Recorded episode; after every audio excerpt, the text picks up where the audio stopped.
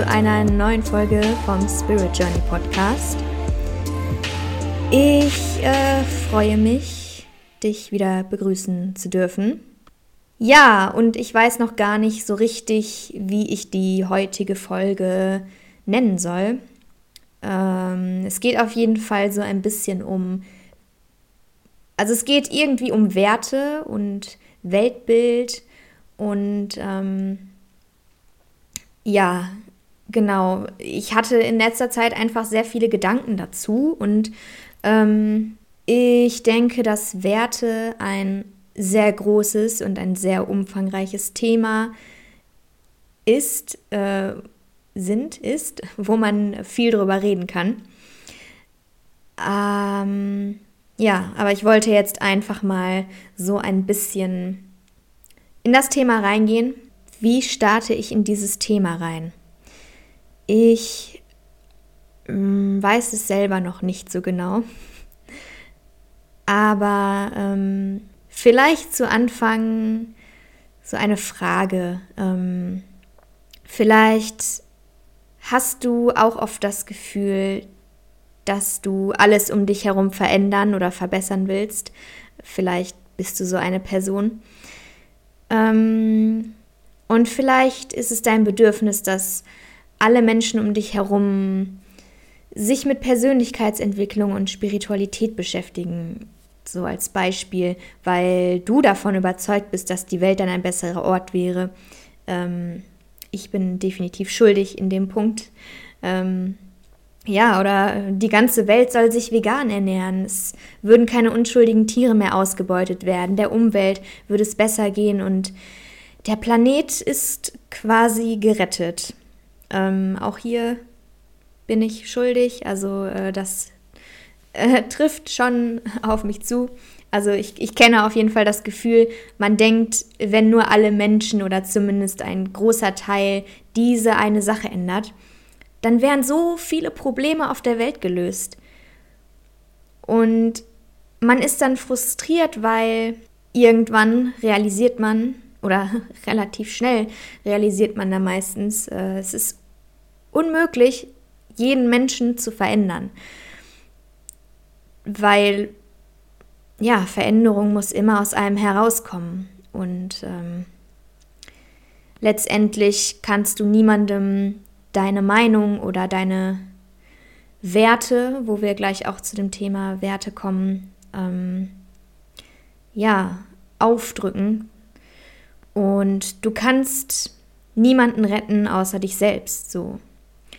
Also, ich denke, die beste Mission ist es, aus dir den Menschen zu machen, den du von außen betrachtet bewundern würdest. Und indem du dein ganz persönliches Licht nach außen bringst, inspirierst du vielleicht andere Menschen, in dem Punkt auch zu erwachen oder diese Erkenntnisse anzunehmen und ähm, ja, in Betracht zu ziehen, etwas am eigenen Leben auch zu ändern.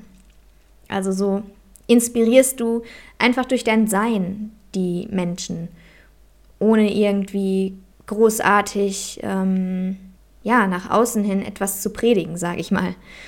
Also lass es nicht deine Mission sein, andere Menschen verändern zu wollen. So das Beste ist es einfach das eigene Leben für sich sprechen zu lassen, indem du deine Werte und deine Hingabe für etwas nach außen trägst. Und damit meine ich halt nicht, anderen davon zu erzählen, wie die Dinge richtig sind und wie nicht, woran du glaubst und so weiter und so fort. Ähm, am besten trägst du es einfach nach außen, indem du jeden Tag so handelst, indem du das lebst, was dir wichtig ist, anstatt es immer wieder und wieder zu predigen. Also erfahrungsgemäß ist das sehr viel effektiver. Ähm, weil bei mir zum Beispiel, um nochmal das Thema mit dem Veganismus aufzugreifen, als ich vegan wurde, ähm, wollte ich der ganzen Welt am liebsten davon erzählen und alle wachrütteln. Ich war der Meinung, dass Veganismus einfach die Antwort auf so, so viele Probleme ist. Und der Meinung bin ich auch nach wie vor.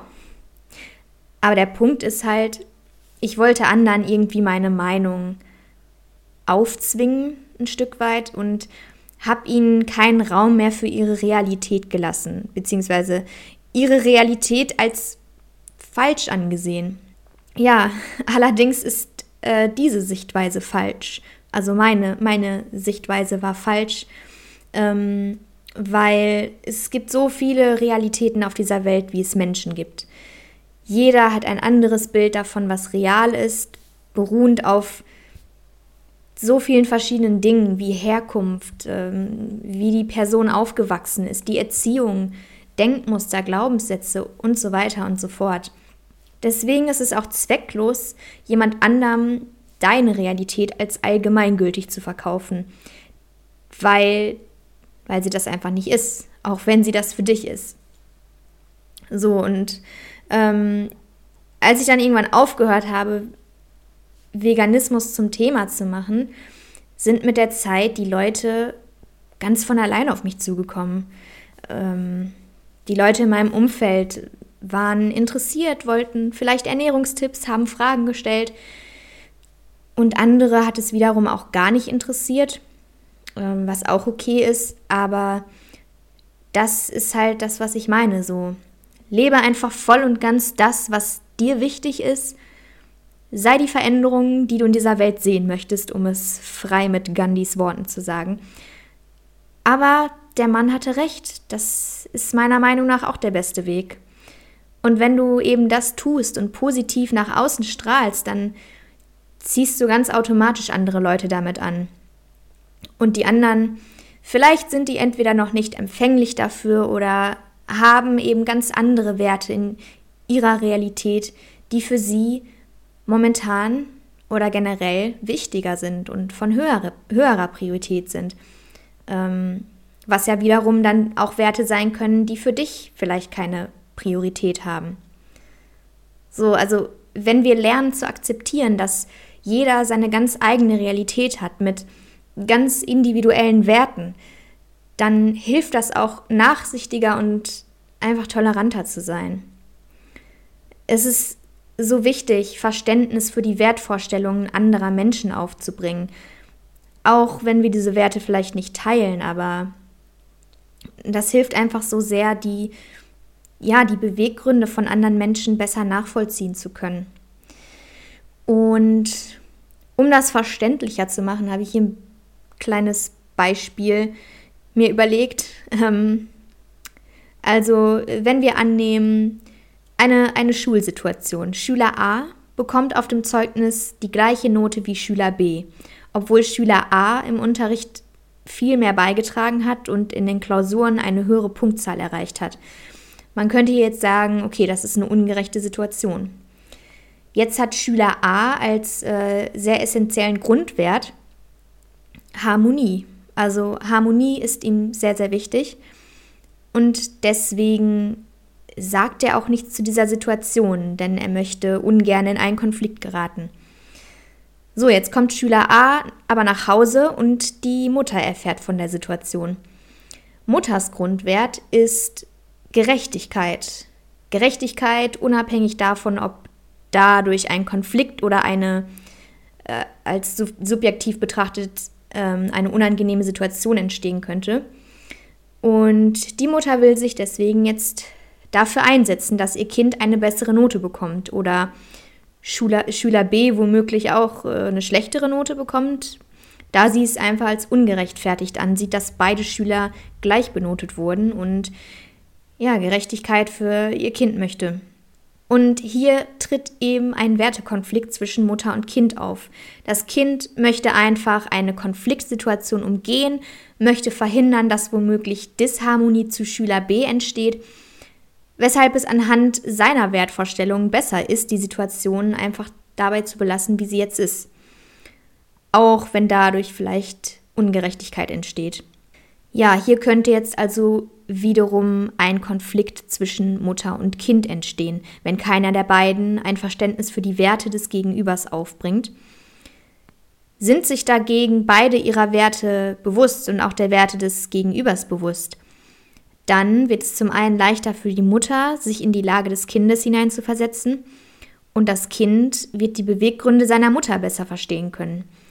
Und durch dieses gegenseitige Verständnis und die Akzeptanz für die Wichtigkeit der Werte der anderen Person können die beiden jetzt vielleicht irgendwo auf einen gemeinsamen Nenner kommen oder ähm, zumindest gegenseitig mehr Respekt und Verständnis aufbringen. Und dadurch entsteht ja auch irgendwie automatisch Harmonie.